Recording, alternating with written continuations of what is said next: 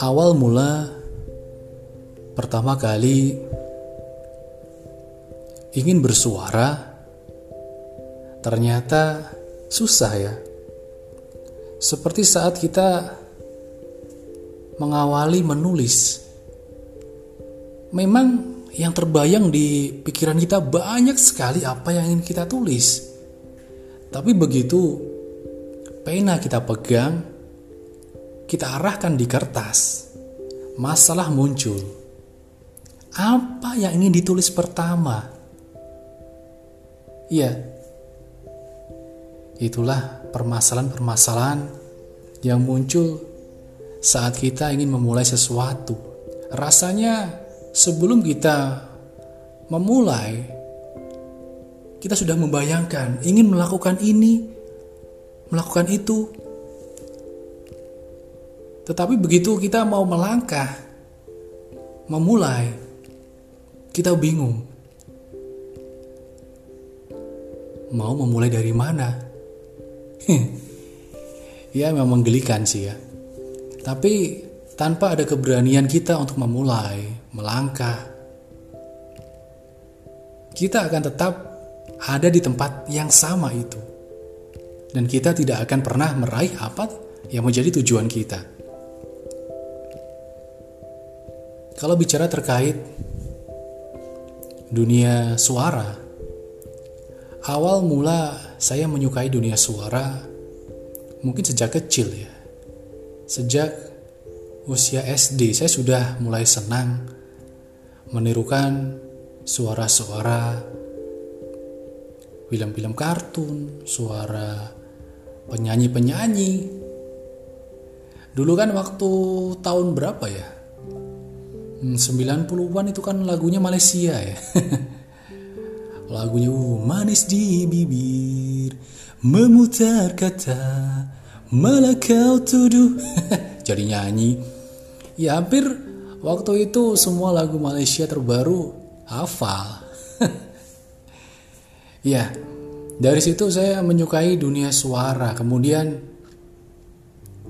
waktu sudah beranjak S M K, mulai tertarik dengan dunia radio.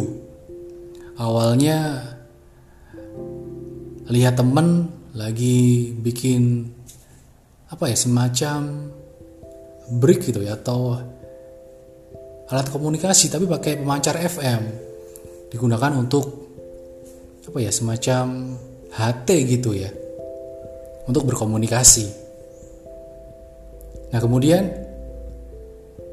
kita membuat suatu pemancar radio ya, dengan alat itu juga, alat yang ya besarnya paling apa ya, satu kotak nasi ya, lebih kecil lagi malahan. Alat itu ditaruh di samping tape recorder.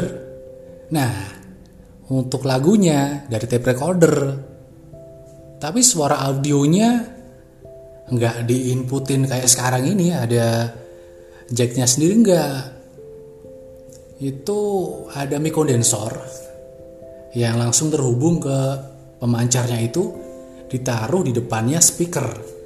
Jadi kalau mau muter lagu ya tape-nya dinyalakan, kondensornya didekatin sama speakernya. Ya gitulah awal mula saya menyukai bidang radio, yaitu siaran ya pakai itu. Pakai tape recorder, pemancar F M yang jangkauannya paling uh, sejauh dua kilo tuh udah jauh banget. Tapi kita bangga, kita senang. Kita udah wah, udah merancang kayak studio radio apa ya? Komersil gitulah. Ya bikin iklan, bikin acara tersusun mulai pagi sampai malam. Bikin kartu atensi, weh, keren deh. Waktu itu H P belum begitu ada sih ya. Jadi untuk Untuk request-request uh, cuma kertas atensi itu disebar di sekolah. Pulang sekolah dibawa, dibacain. Senang deh. kemudian berkembang-berkembang, ya kita masih radio yang kecil-kecil itu juga, tapi kita mulai ya pakai V C D, beli M P tiga, wah keren. Kalau dulu muter lagu pakai kaset dimasukin apa ya, pensil ya, diputer, nah buat nyari pasnya. Kalau pakai V C D tinggal nombor, nomor berapa, nomor berapa. Itu pun juga terjadi masalah karena gak ada monitor seperti sekarang. Jadi kita harus ngafalin lagu ini nomor sekian, sekian, sekian. Kadang juga lompat-lompat. Jadi yang tertera di kertas itu gak mesti sama seperti itu. Itulah serunya awal mula siaran. Radio asal-asalan tapi nggak asal radio.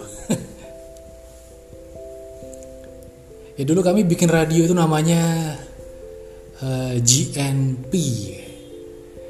G itu J N P, maksudnya apa ya? Java New Pagoda gitulah. Nggak tahu artinya apa juga nggak tahu. Tapi intinya kita itu apa ya? Bikin komunitas J N P. Anti narkoba, wah, gitu. Kita ngumpul tiap malam tuh ngumpul, ya, siaran. Kadang-kadang ya main gitar. Dan ada seru juga waktu bikin radio itu uh, bermusuhan sama tetangga. Ya karena suara kita masuk ke T V tetangga. Ya itu seru. Ya, kemudian sudah lama kita lulus sekolah, radionya juga mulai mulai apa ya? Mulai libur. Kemudian saya juga pernah memberanikan diri.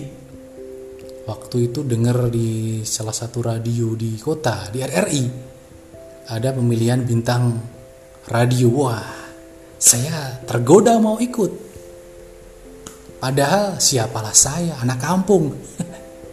Tapi ya karena apa ya? Karena suka dunia itu saya jadi nekat aja pergi. Naik angkot, daftar di R R I. Kemudian hari hanya kita lombanya di salah satu mall di Madiun, waktu itu baru mallnya. Berangkatnya pun juga naik angkot. Dan kita jalan sampai ke mallnya itu ya lumayan jauh sih, panas juga. Dan akhirnya ya kalah. Tapi ya seru juga, itulah awal mula saya menyukai dunia radio. Sampai ya sampai eh, siaran-siaran juga di radio komunitas. Ada berapa ya radio komunitas? satu, dua, tiga, empat.